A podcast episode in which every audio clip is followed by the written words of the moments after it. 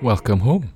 This is Audio EXP for the 4th of December 2021, and the title of this episode is Struggles and Zombie Minks.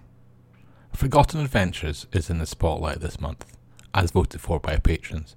That's because they won last month's vote.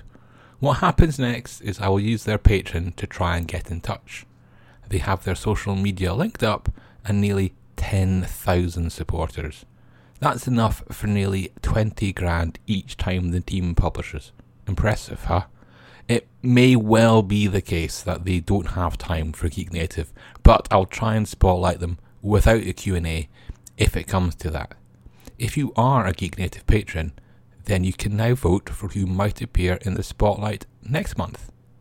As usual, there are 5 choices, and they are Atomic Ninja Studios, As If Productions, Michael Trescia, Tortoise and Hair Creations, and the game Tile Warehouse. All those made the shortlist because they've not been nominated before and because they've been recently active on DriveThruRPG. The latter means that they are more likely to respond if I email them. There's no point trying to communicate with someone who abandoned their RPG studio's email address many years ago. However, if third-party creators from the DMs Guild are more your thing, I have good news. Lots of it. At the end of this podcast, I'll tell you about a DMs Guild free money competition that I'm running. Firstly, until the 12th of December, 10% of proceeds from DMs Guild sales are being donated to the Dots RPG project. This not-for-profit makes Braille dice and helps to make RPGs accessible in other ways. They've recently been added to the DM's list of causes that publishers could support, and it's great to see One Bookshelf getting in on the action. Secondly, also until the 12th, the code DECGEEK10, all capitals, will get you 10% off any DM's purchase of digital and community content stuff that costs more than $10. In other words, you can't use that coupon on a $5 one-shot adventure, and you can't use it on a print-on-demand or Wizards of the Coast content. But find third-party download that's worth at least £10 this week, and buying it puts $1 back in your pocket, and $1 goes to Dots. I feel the love, but I can tell you who isn't, and that's Fandom. They run all those wikis and they own D&D Beyond. I predict they'll want to take on One Bookshelf and even Roll20 in due course. They own a 5e alternative called Cortex, a rule system from Cam Banks. This week was the launch of the Cortex license. Just as Wizards of the Coast have a license to let third-party creators publish and sell via the DMs Guild, Fandom wants to do the same for Cortex. That license was released, and it wasn't popular. What was promised was a healthy and supportive community. When RPG creators began to pick at the legalese in the Fandom license, they didn't like what it seemed to say. It seemed to give Fandom ownership of anything other people created if they wanted it, including game mechanics. It seemed to use language sometimes used as code for anti-LGBTQ talk. It also banned creators from listing their content, under certain conditions, on sites like DriveThruRPG and Itch. I guess the first thing to say is Fandom and Fandom Tabletop have said, we'll look into this. Okay, they didn't use those words, but I don't get the sense that they're picking this hill to die on. They clearly need creators, and if the license won't work for creators, then the ball is back in Fandom Tabletop's court. I guess we'll have to see what their lawyers say, and these lawyers will be more used to taking the user-generated content on wikis and framing a license agreement that allows the company to sell ads on those same pages. It's also the case that the Cortex Creator Studio isn't live yet. That's not just a DriveThruRPG and Itch competitor, but also a toolkit to help creators produce and publish Cortex stuff. It's long delayed, but the world has been bizarre for many years. There's a silver lining here, I think, too. Firstly, it's clear that RPG creators are the type to poke the legal text and mobilise when they see something that doesn't look fair or right, and this is good. And secondly, and for Fandom Tabletop, This is publicity. Okay, it's not great publicity, but I've never seen awareness of the Cortex Creator Studio so high. Previously, and frankly, at times it felt like I was the only geek speculating about this. Remember back at the start of the year when Fandom bought the marketplace Fanatical and I got all excited about it. I was told I was being daft. Well, maybe I was, but I still sense the potential for game-changing ecosystem shifts here. By the way, it's fandom struggles this week that have inspired the half-title of this podcast. There may be game-changing ecosystem potential, but it will be a struggle. It might also just be a whiff of a struggle, but Roll20 did their first ever Cyber Monday sale this week. It's on until next weekend, and it drops the cost of annual subscriptions. The news will suck if you just missed it and renewed. But why did Roll20 take part this week? Astral Tabletop is now on hold, but it does lurk under One Bookshelf's protective arm.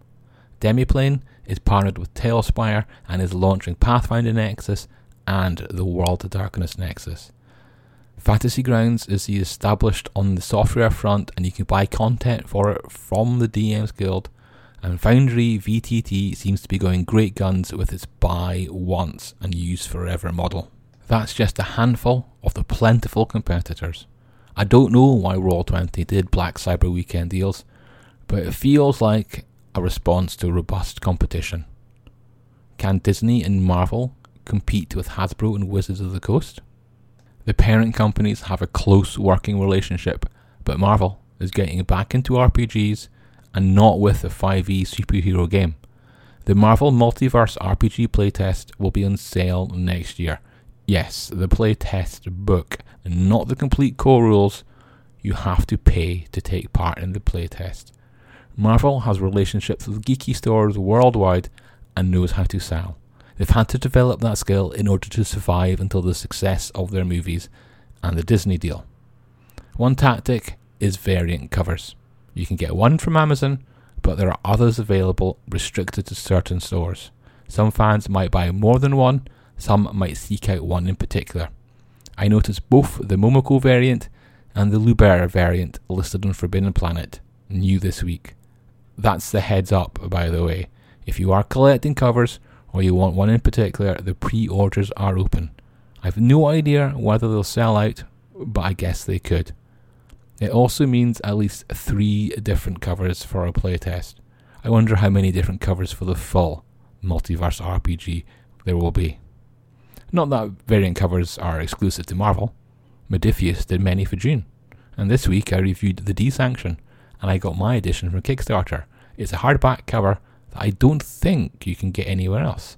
At the very least, it's a variant. The D-Sanction is an RPG worth your time from Jess Crunch Games. That's the team from the Cthulhu hack and All Rolled Up. The game is set in Tudor England, and your character has been caught practicing magic. As a result, you are conscripted into the country's struggle against the return of the supernatural. It's not as doom-laden as a Cthulhu game, but your PC is only slightly supernatural and really shouldn't be going toe-to-toe with monsters. Also, from the investigators poking their noses into the supernatural family of RPGs is Brindlewood Bay. I've never played it and never had the chance to be a retired old lady who pits her wits against occult foes. Maybe one day. And perhaps when I get to play, I will have the new edition and yes, the new cover, the Gauntlet announced this week. It's going into print. Sometimes there's a long gap between those first editions and the latest print. Pathfinder dates back to 2007, and some of those original books are lost, and many are certainly out of print. The good news is that a partnership between Pazio and One Bookshelf's DriveThruRPG is bringing them back. There are already 10 old Pathfinder titles now in the print-on-demand menu. And sometimes it's precisely a year between editions. Last year, Stormcrow's D2020 sold out. That large D20 was decorated with all sorts of weird notes from the year we had. This year, you guessed it, there's a 40mm commemorative D2021. Sides include zombie minks, games donks and Dogecoin. And there are even stickers to switch in a few alternatives, like Squid Game, if you prefer. In a way, I hope there's no need to do a D2022. Roving reporter John Harness went to SDCC Special Edition with a few Geek Native missions. On the site, you can see clever ways in which some cosplayers took on the mask ruling. Spoiler, that means wearing a mask. But since we're talking about the trend of having weird years, let's dip into the cosplay trends evident at the in-person event. Millennial childhood favourites are in, but sexy cosplay is less popular. In fact, Jill snapped lots of clever gender swaps and even Harley Quinns that showed lots of imagination and skill, rather than skin. Captain America and Spider-Man are also in fashion, and there's a photograph of a Spider-Man in his undies. So that observation about showing skin clearly isn't a one-size-fits-all rule, and it's a trend. Before we go, there are two bundles and that DMs Guild competition to tell you about. One bundle is the 10th Jingle Jam. In it, £35, which is about $50, will get you £650, or about maybe $900 worth of computer games, including some big ones. And more importantly, the Yogscast-backed event helps charities. Also helping charities, because we want everyone to be happy, are two Paranoia RPG deals at the bundle of holding. Lastly, I have $20 of DMs Guild credits to give away. You need to pop over to the blog, and there are links in the show notes, log into the system, and let me know how crucial third-party content is for 5e. That gets you a chance to win the money. On that note, let's wrap there. Keep safe, and good luck with your struggles, but you're on your own against the zombie mink. See you next time.